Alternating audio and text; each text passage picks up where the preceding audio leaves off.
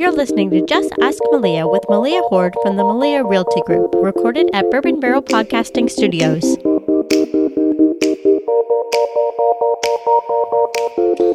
Hi, everybody. This is Malia Horde with the Malia Realty Group, and we are on our Just Ask Malia podcast. And today, our collaborative conversation is really exciting as we are one week out from the election of the twenty twenty election, both on the state and national level. And today, we are joined with Jonathan Miller and Steve Robertson. And if you guys haven't heard of either one, you are in for a real treat.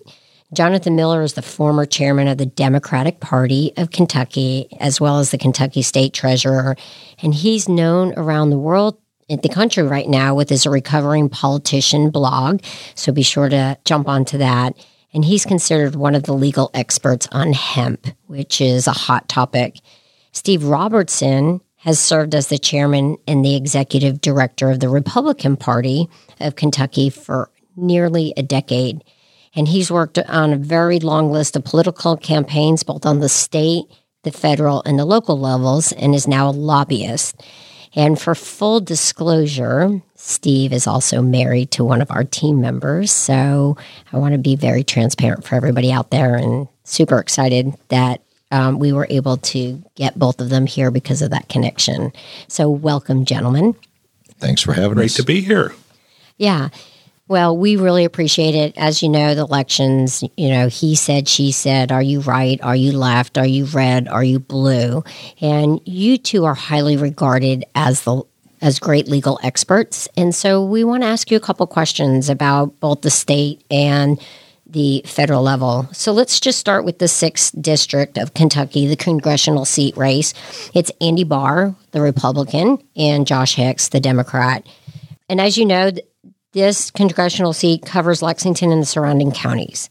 Andy Barr is the Republican incumbent, and he's served our community over the last four terms. His wife recently died, which was devastating to the public for both parties. And his Democratic challenger is Josh Hicks. He's a Lexington attorney, and he's a former member of the U S Marines. So tell me, gentlemen, what do you think when, you know, because we don't have those polling numbers to tell us who's who's up, who's down, and the district t- typically has run Republican. But what issues do these candidates run on, and what do you think we should be looking at and concentrating on as voters? I think this has become a closer race than people expected. Uh, Andy Barr is favored, uh, certainly, and, and uh, um, he's the incumbent and uh, has, has won this seat several times already. Josh Hicks is a relative newcomer. He, he'd run before a close race for state representative. Uh, in the last uh, few weeks, some of the folks that watch this nationally have uh, have indicated that uh, they think the race is tightened. Um, they still give Andy Barr the edge. Uh, and Andy Barr's campaign um, has um, been um, going very – invested a whole lot of money in negative ads against Josh Hicks, which indicates that he must think it's a race, because you don't need to go negative on an opponent that uh, you're you're going to win by a landslide. Um, you know what uh, what Josh Hicks is is running on is, is similar to what uh, we see at the national level. He's talking about uh, healthcare and uh, about uh, efforts by Republicans, including Congressman Barr, to uh, get rid of uh, the Affordable Health Act, the Affordable Care Act, excuse me, uh, that that would. Um, Um, eliminate uh, the ability of people who have pre- pre-existing conditions to get health care. I think focusing on, on those kind of bread and butter issues that uh, Democrats tend to focus on. Barr has been um, focusing on uh, the conservative issues of this district, the, the economy, and, and um, uh, it has been pointing back to uh, Hicks for being a, a trial lawyer and, and uh, carrying all the baggage that uh, trial lawyers sometimes do. Uh, this will be, the, I think, the one close race that we'll be watching on, on election night here. And, and uh, again, while I give Barr the advantage, in, today in these elections, you just never know what's going to happen. Uh, and uh, so I, I do think Hicks has a shot. And I, I do agree with Jonathan that this this race is getting a lot more scrutiny. And, and, and like Jonathan, I think it'll be a, a pretty close race. You just look two years ago when, when uh, Andy Barr ran against Amy McGrath. Right. Uh, Andy came out with about a ten thousand vote victory in that election, and uh, he got fifty-one percent of the vote. Amy McGrath, I think, got forty-eight percent of the vote. There were a, a few uh, other candidates in the race that split the rest up. You know, and in that race, um, you know, Amy McGrath had a lot more money than than Andy Barr. And, and, and I think it really came down uh, to not who had the most financial resources to spend on a cam- campaign. It came down to the fact that that Andy Barr is very visible in this congressional district. And, and quite frankly, that's that that helped him defeat Ben Chandler back in uh, twenty twelve. Ben just wasn't really seen. Um, right. and, and people just, I think, thought he lost touch. That, that's one thing that Andy Barr uh, doesn't have to combat in this race. He's, he's very in tune uh, with this district, and that translates into what he does in Washington. He, he's always looking to get involved in issues that, that affect uh, Central Kentucky. With his position on the uh, Financial Services Committee, we all know that Lexington's economy is, is, uh, very rich in the, the level of financial service businesses that are that are here. But, you know, even even when you get down to issues like uh, substance use disorder and the opioid epidemic, Andy Barr has been a real leader in, in working to make sure that that people who are in recovery have the resources they need to make it.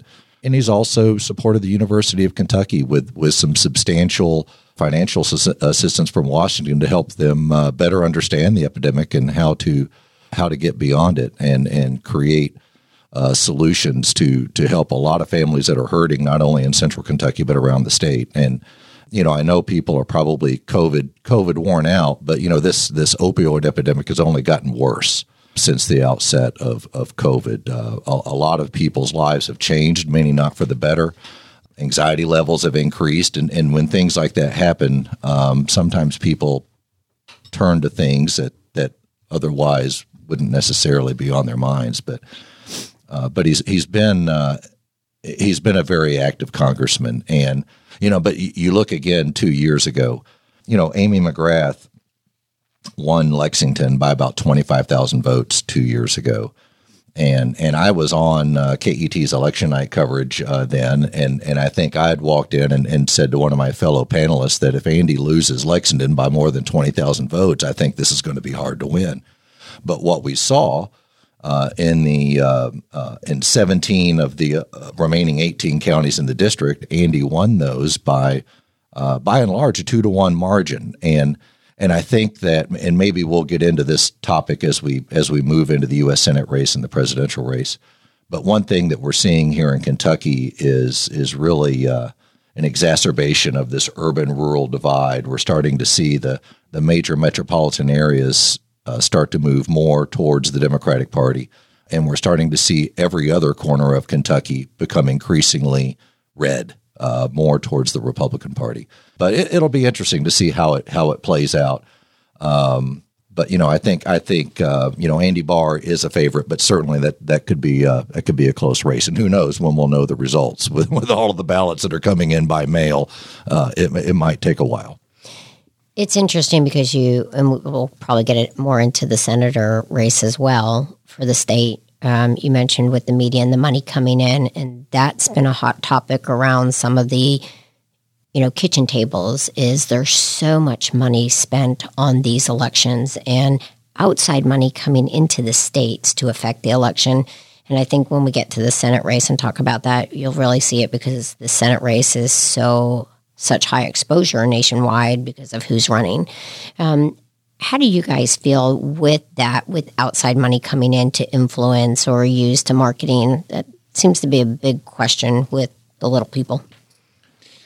Yeah, you know, I, I think it's one of those issues where everybody um, complains about it and uh, thinks it's a bad thing, but it doesn't affect the, the ballots, that uh, people don't go to the polls and say, I'm going to vote for this candidate because he was less mean uh, or that he – raise less um, money out of state. Uh, so the fact is that uh, both sides uh, are going to raise whatever money they can, uh, legally, hopefully, uh, and uh, from whatever sources. And uh, it, it really does make a difference. And uh, Andy Barr's been uh, always very good at raising money. Um, both from in-state and out-of-state, and, and Josh Hicks has, has done a, a, a job that surprised a lot of us at, at raising. It's not as much as Barr, but has has raised a uh, a respectable amount, and so that's that's made it into you know a race to watch.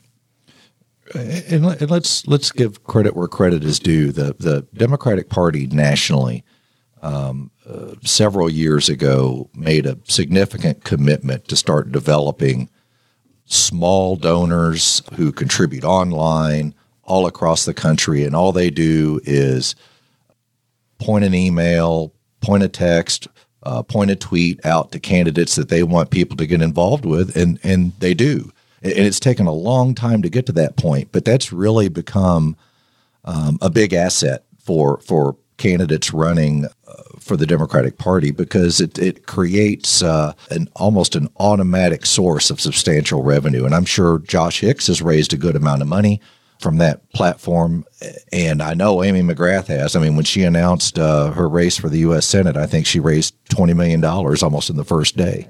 But but that's I, I've never really been concerned about uh, uh, a candidate raising a lot of money. I, I think it's uh, quite frankly, it, it's okay. It, it's it's an expression of speech, and, and you want candidates to receive funds. Where it really becomes a a, a mismatch, it, or where it becomes uh, an issue in the in the delivery of a campaign, is when one of the candidates doesn't have enough money to go out and wage a, a reasonable campaign. And and here in Kentucky, none of the races we're going to talk about today fall in that category. Everyone has raised enough money to go out and run a legitimate campaign.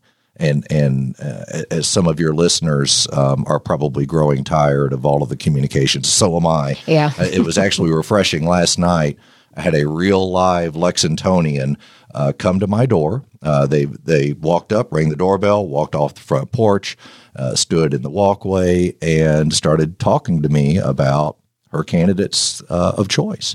And that's been difficult to do uh, in this COVID environment. But uh, even I, who have been involved in campaigns for over twenty years, uh, find it refreshing when someone comes to my door and makes their case. That relationship. Oh, yeah.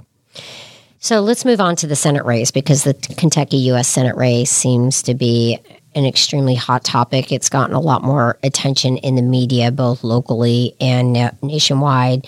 It's the Senate race between our Senate Majority Leader, Mitch McConnell, who is a six-term Republican incumbent, and the Democratic challenger, Amy McGrath. And as you mentioned, Steve, Amy ran against Andy Barr two years ago for the congressional seat. Amy is a pilot in the U S Marine Corps, and when she lost the race for the congressional seat two years ago, we weren't quite sure where she was coming, and now she's back as the Senate race. So the most recent polling data from the Mason-Dixon shows McConnell leading McGrath by nine points. What do the Kentucky voters need to know about this race? What do you think some of the hot topics are, and the impact of winner or loser? You know, I, I think there's two things. It's rare when uh, a state has a majority leader in right. the United States Senate. And, and this and, is what, our second time this has um, happened? Yeah, he, he's he's he's uh, been majority leader for a while now, and and what comes with that though is clout. When things are being decided for Kentucky, we certainly have someone in that chamber who can fight for Kentucky.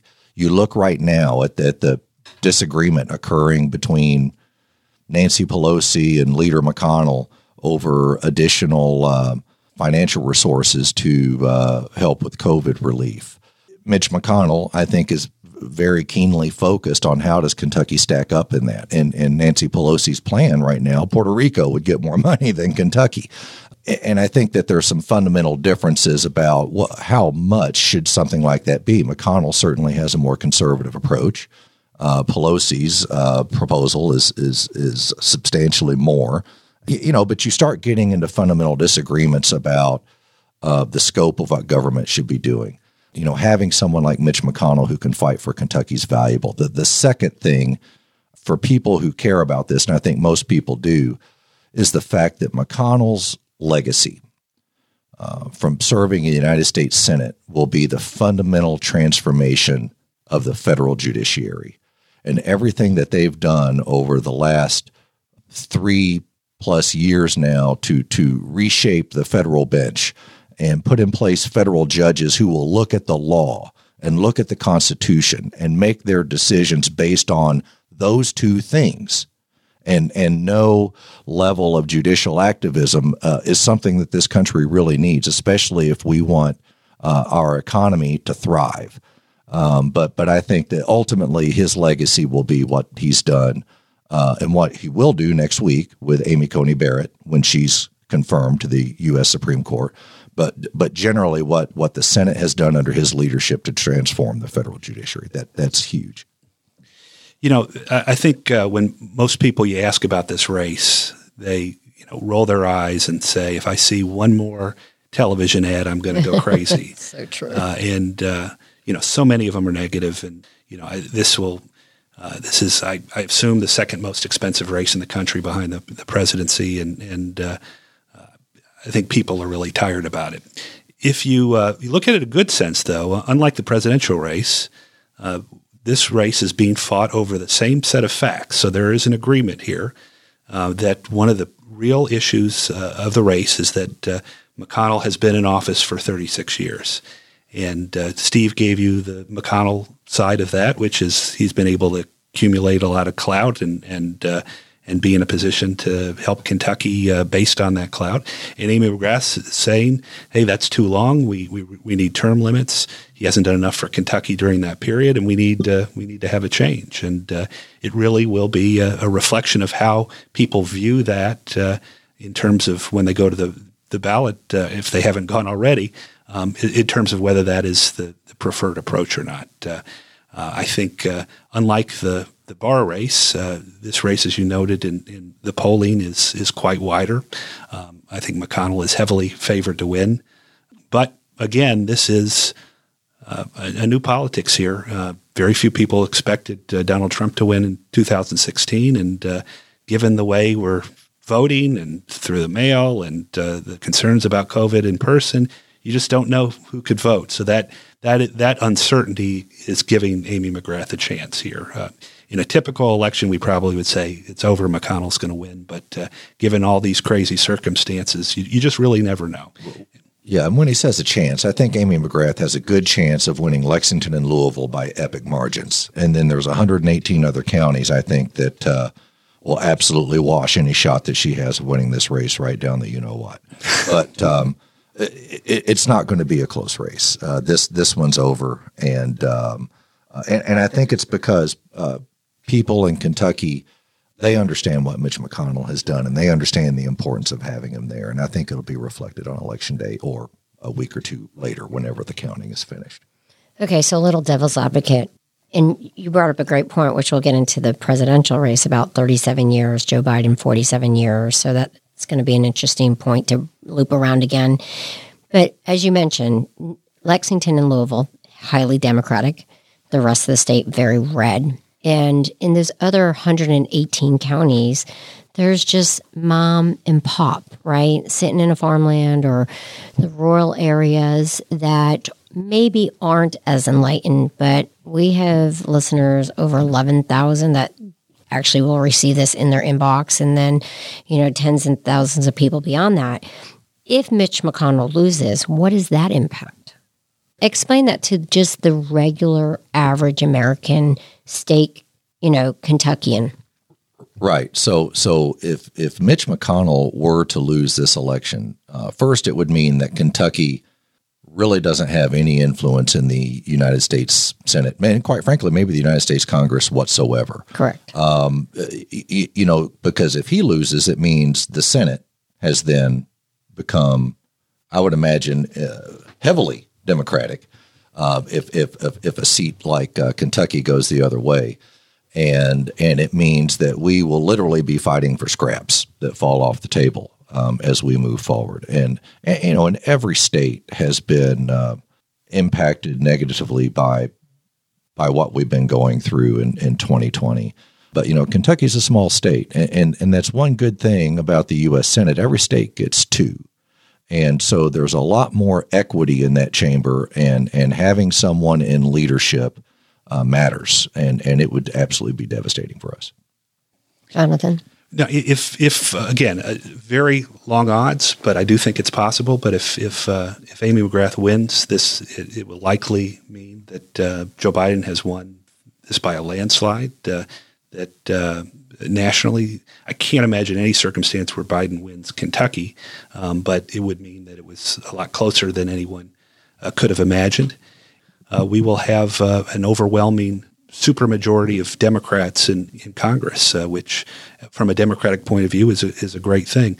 I, I think that, you know, the odds of that happening again are, are very long, but uh, there is this real level of uncertainty based on, on you know, who's going to vote and, and how people are going to vote. And, and um, uh, I think that leaves open the possibility.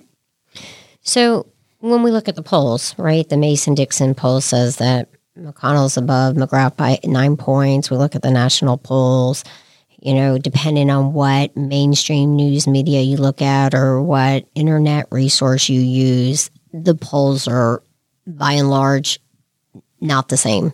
How accurate are they? That's always a topic of discussion, usually after the election, because uh, uh, the side that did not prevail on election day uh, always insists that their polling uh, said that they were right in the right in the mix. But you know, I think there's other data points that I like to look at when I'm when I'm trying to figure out where a state or a particular district might go. And and, and you look at let's just look at Kentucky since since two thousand sixteen for for every political affiliation that's measured and tracked by by the uh, State Board of Elections. You've seen growth. You look at whoever people register can, can register for a category called other, whatever that is. And it's in, in the last four years that they've grown by three thousand registrants. Independents have grown by thirty-nine thousand. Libertarians have grown by six thousand. The Green Party's grown by two hundred voters. The Constitution Party by four hundred voters, the Reform Party by fifty-five voters, and the Socialist Workers Party, we do actually have one here, wow. has grown by two hundred voters. Wow. You look at the, uh, the the Republican Party in Kentucky, it's grown by two hundred thirty thousand voters in the last four years. And then you look at the Democratic Party, they've lost twenty-one thousand voters in the mm. same time period. There's only there's only one group that has moved backwards, and it's the Democratic Party. And and the fact that, you know, Donald Trump won Kentucky by nearly six hundred thousand votes in twenty sixteen. Well, the registration environment is no worse. It's right. a lot better for him.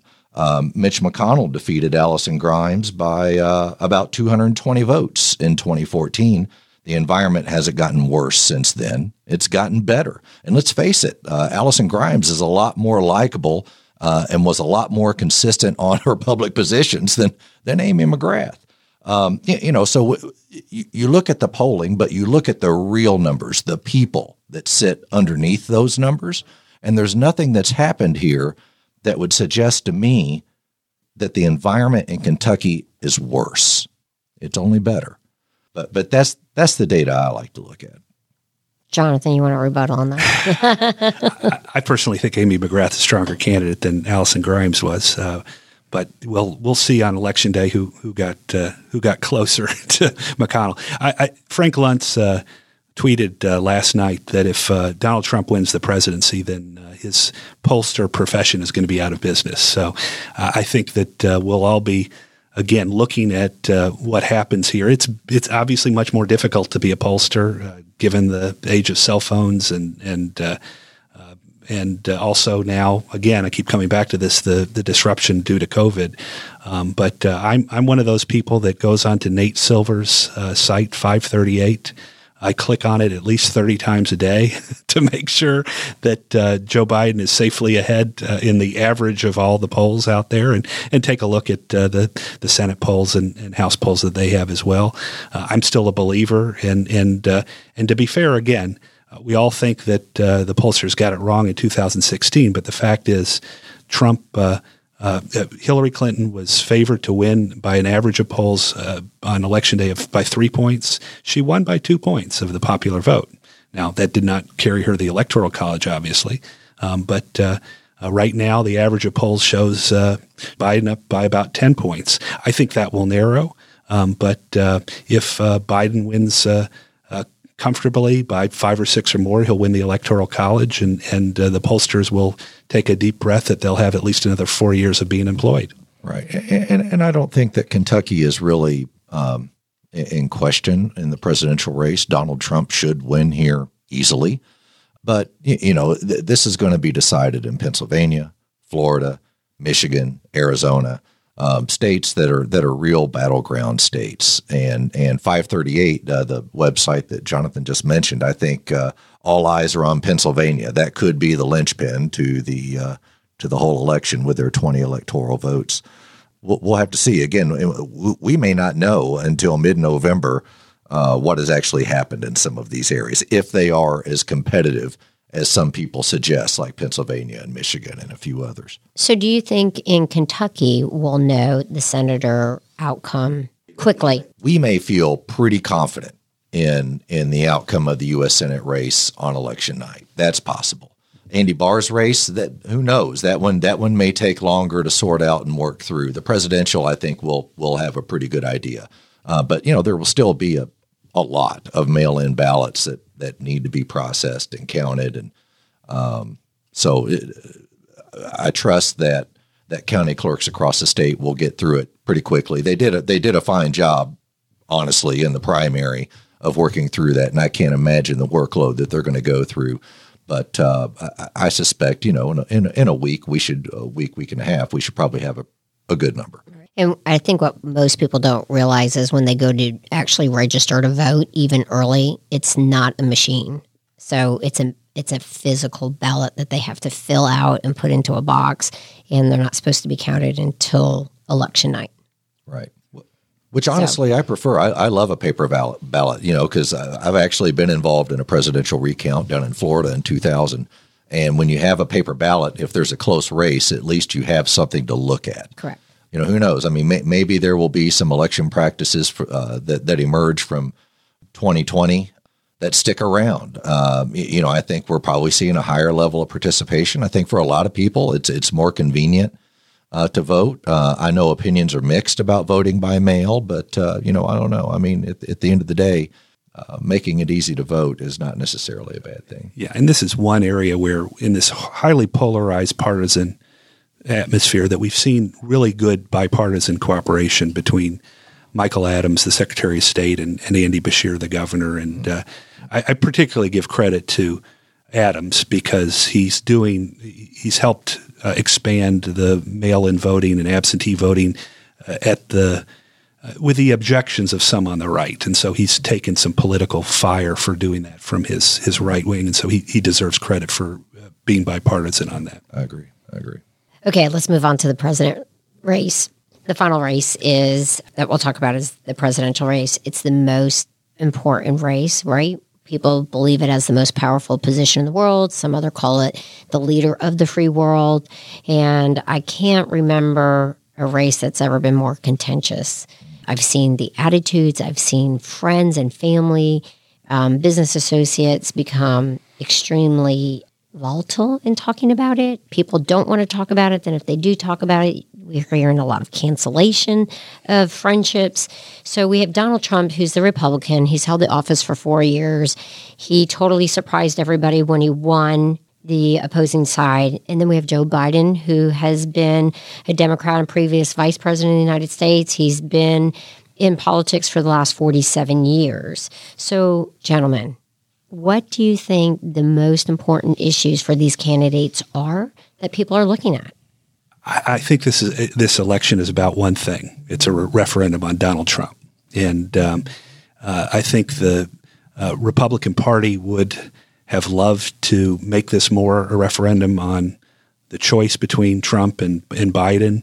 Um, but uh, Donald Trump has made this about himself and continues to make it about himself. And, and uh, uh, for uh, for that reason in particular, I, I'm, I'm, I believe and I'm particularly hopeful that uh, um, that uh, Biden will not just win this thing, but, but win it comfortably in a way that we won't have to be counting ballots for a long time afterwards, and that uh, won't give Trump an opportunity to claim that uh, malfeasance uh, should overturn the election. We saw, we just uh, were taping this right after the debate, uh, the, the final debate. Uh, um, I, I thought Biden uh, won the first half. I thought Trump won the second half. I, so it, I give it a draw, and and uh, and a draw is good for Biden, because he's just the the more he.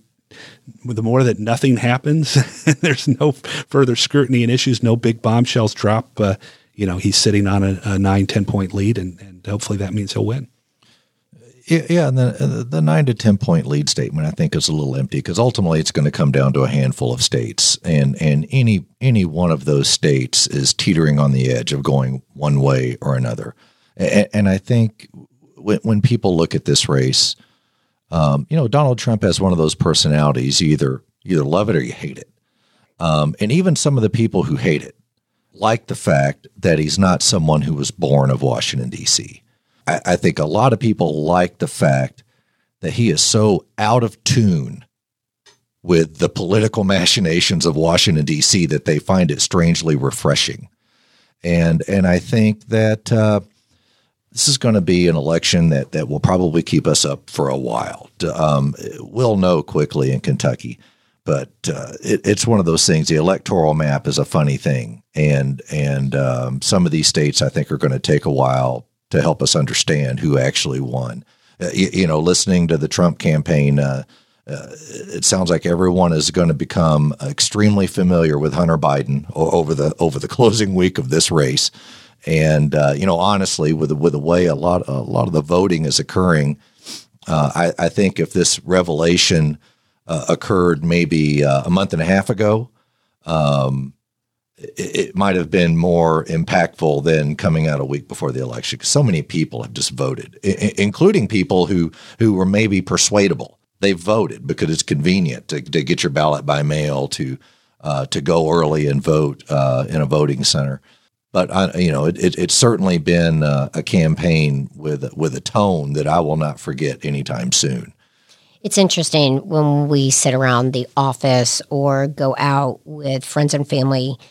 A big conversation is: do you want a president that you like, or you want a president that will go out there and fight for you? And I think both sides are trying to uh, present that argument. That one is very compassionate, the likable guy, the personality. The other one's trying to present it that we fight for you, and it doesn't, don't go off on how we sound, and you don't have to like what we, how we sound or what we say. It's, are we doing the job? So I see that constantly in conversations around my tables with people. I also, you mentioned Hunter and Donald, people talking about, well, if this was Donald, would it get the same media if it's Hunter? So we can go back and forth right. with that all day long. I think some of the issues that we're hearing people talk about are obviously the internet influence and how that's influencing the vote, the Supreme Court. You know, is it going to be packed? Is it not going to be packed? Foreign policy, energy. They're talking about how do you open up the nation?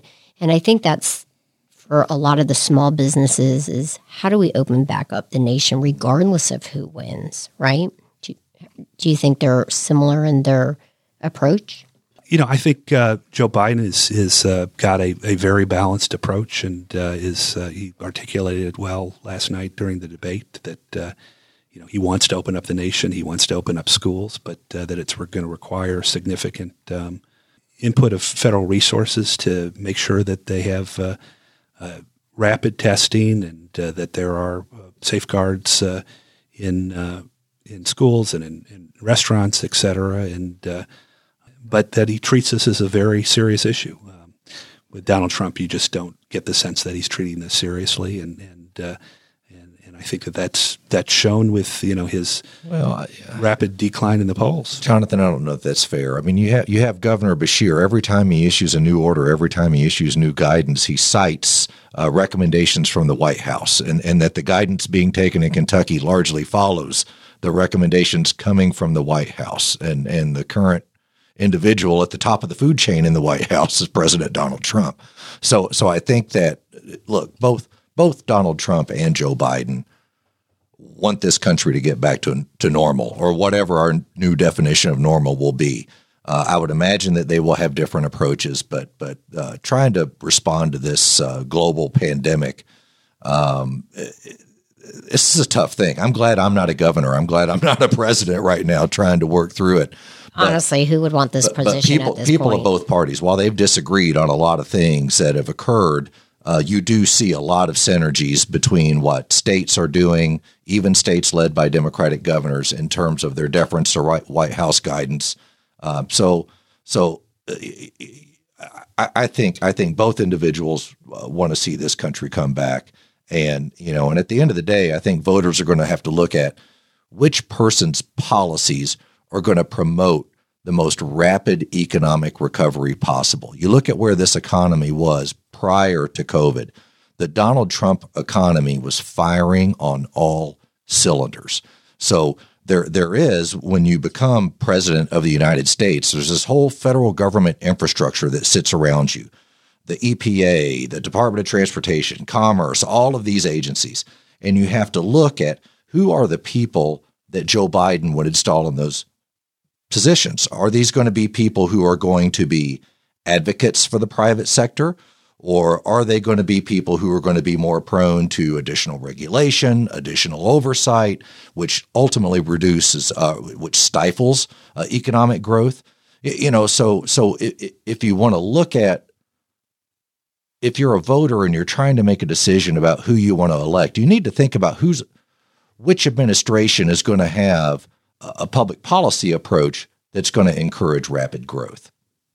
That's right. And I think here in Kentucky, we've seen the impact of jobs leaving the state, right? We look at some of our biggest employers where they have taken people that have come from other countries and gotten trained by um, our state employees, and then those employees are losing their job. We see things being consolidated with some of our companies here that are the major employers.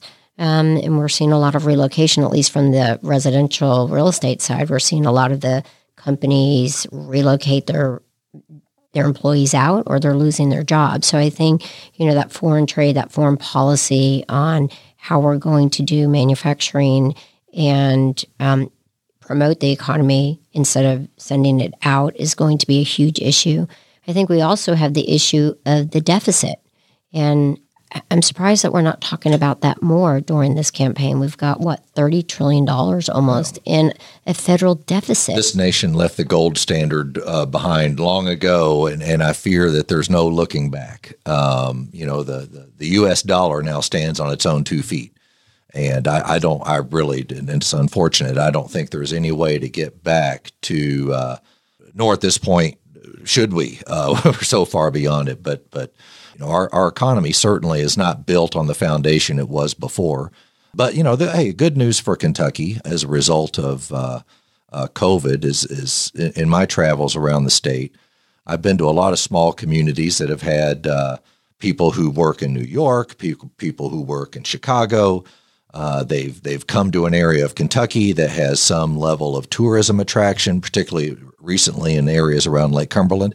And, and you, and you have a lot of people who now realize that they don't necessarily need to live in New York or live in Chicago, uh, to still work for someone there. Um, and, and this is, uh, uh, the product of working remotely. And now that, now that it's become more mainstream, you know, I do think places like Kentucky Um, are going to be viewed as uh, maybe an area that people actually do want to relocate to. And uh, I know that really doesn't relate to what we're talking about, but maybe some of your listeners, it certainly relates to what you do.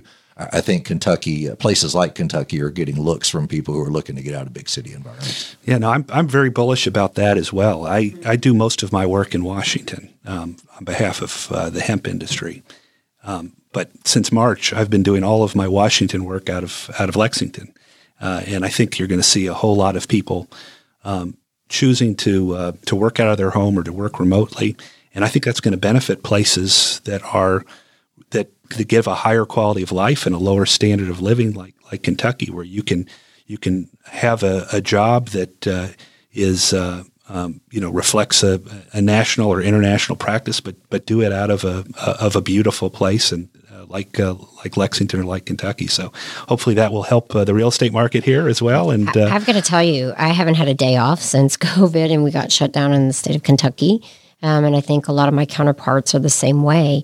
What's been really interesting from the real estate side is the amount of relocation that's coming into the state. Great. We're seeing people from Boston, New York State, um, uh, Myrtle Beach, California, Seattle, coming here, Idaho, Colorado. It's been remarkable um, because I think people are working remotely, and it gives them the flexibility, the the amount of land and property that you can get here in Kentucky, and the value and the culture. I mean, we have the bourbon. We're the horse capital of the world. We're the bourbon capital of the world. We're the lock capital of the world, um, which many people don't realize, right? We train all the C I A and F B I and all the world governments across the you know, across the world, you know, how to open up locks. We have the hospitals, we have the universities. We have a lot to offer here. You know, when I moved here twenty-one years ago, I was the laughingstock of my friends back in New Jersey. Like, why are you going to Kentucky? Well, obviously it was because love and marriage brought me here. Um, but when I look at it, I tell them now, listen, one, you could be here too, but if it was on the water, everybody would be here, right? And it's a well-kept secret that we love sharing. I think we have a lot to offer, and that's why people are flocking here, yep. right? Yep. A lot of investors too find it's one of the top ten places for investment. Well, I, you know, my uh, we were talking before the show started. My my youngest daughter went away to school and um, has a job that's uh, remote and uh, is now moving back home to Lexington. And uh, uh, I, I know that uh, that's good for the real estate market and good for the economy, but uh, particularly for her mom and myself, it's uh, it's really particularly good. good. And so I, I, I'm hopeful that this represents a big change in in, that, in the right direction. So what do you guys think? There's been a big issue about the delayed vote, having that delayed answer of who's going to win this presidential election. With that, there's been also the topic of conversation on both sides of, will you concede? And both sides are asking that, right? We've heard Hillary Clinton say, under no circumstances are you con- to concede. And then you hear, Mister Uh, President Trump, are you going to concede if you lose? Like, how do you guys see that working? You, you know, one one characteristic of this great country that we live in is the peaceful transition of power. And, and I have no doubt that uh, if there is to be a transition in the White House, that it will be a peaceful transition. I think it's, I, I'm not going to judge a candidate if they're not willing to concede an election uh, on on election night. There's there's a lot of votes that, that have to be counted, and, and they owe it to themselves and their supporters to understand what the actual outcome is. And with the volume of uh, Uh, mail-in ballots that, that are out there in this election, not just in Kentucky, but all over the nation. Uh, it, it's it's going to take a while to get through it, and, and it's difficult. You know, Jonathan and I are, are are creatures of politics, and we've we've been conditioned that at a, uh, certainly by one o'clock in the morning, you know, after the polls have closed on election night, we know what's happened. I, I learned firsthand in two thousand that that was, that was my first experience with an election where that wasn't the case. I, I think uh, candidates need to be cut a little slack in this election if they're not ready to step up and concede, just because there's just so much out there that'll take time to get through.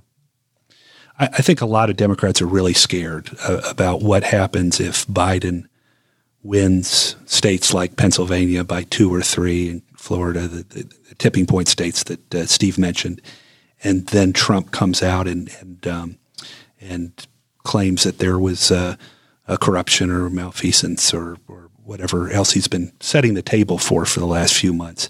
I'm less scared uh, because I think even though he does that, I, I do believe in, in our systems, and I do think that, that the Republican Party establishment, um, people like Senator McConnell, uh, former President Bush, um, others will will step in if, if it is a clear victory uh, and advise the president to to go for the peaceful transition. So I'm I'm I'm not that scared, um, but uh, th- there is part of me that, that does worry, and and uh, that that part of me really especially hopes that Biden wins by uh, the kind of margin that makes that discussion impossible. Yeah, and, and let's face it, close elections bring out the worst in both sides. Mm-hmm. Um, having been through one, I, I mean, I, the day after the presidential election in two thousand, I received a phone call, and that afternoon I was on a plane to Florida.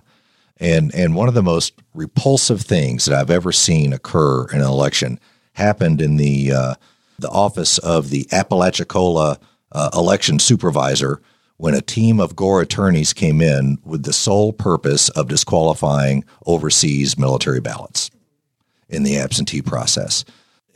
And then on the converse, uh, there was a lot of footage, footage from an angry Republican mob in the Miami-Dade uh, election office. I mean, but but but close elections bring out the worst in both. And and and whether it's Joe Biden edging up two or three points, maybe in Pennsylvania, or if Donald Trump wins by two or three points in Pennsylvania or Florida or Michigan or Arizona, go through the list.